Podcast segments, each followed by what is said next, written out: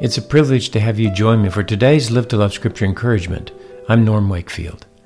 The gospel of God is about Jesus Christ. Let's look at verses 1 through 3.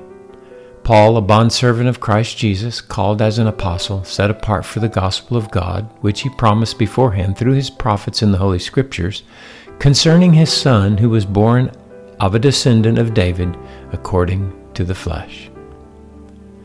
The gospel of God is concerning God's Son, Jesus Christ.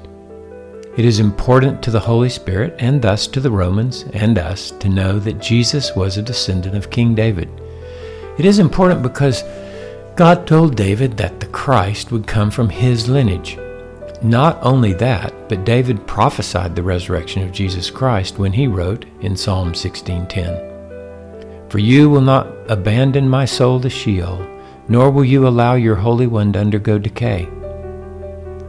This confirmed to the Romans and to us that Jesus isn't just a good man or a myth.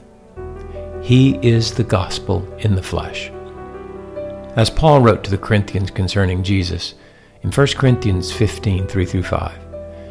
For I delivered to you as of first importance what I also received that Christ died for our sins according to the Scriptures, that he was buried and that he was raised on the third day according to the Scriptures, and that he appeared to Cephas, then to the twelve.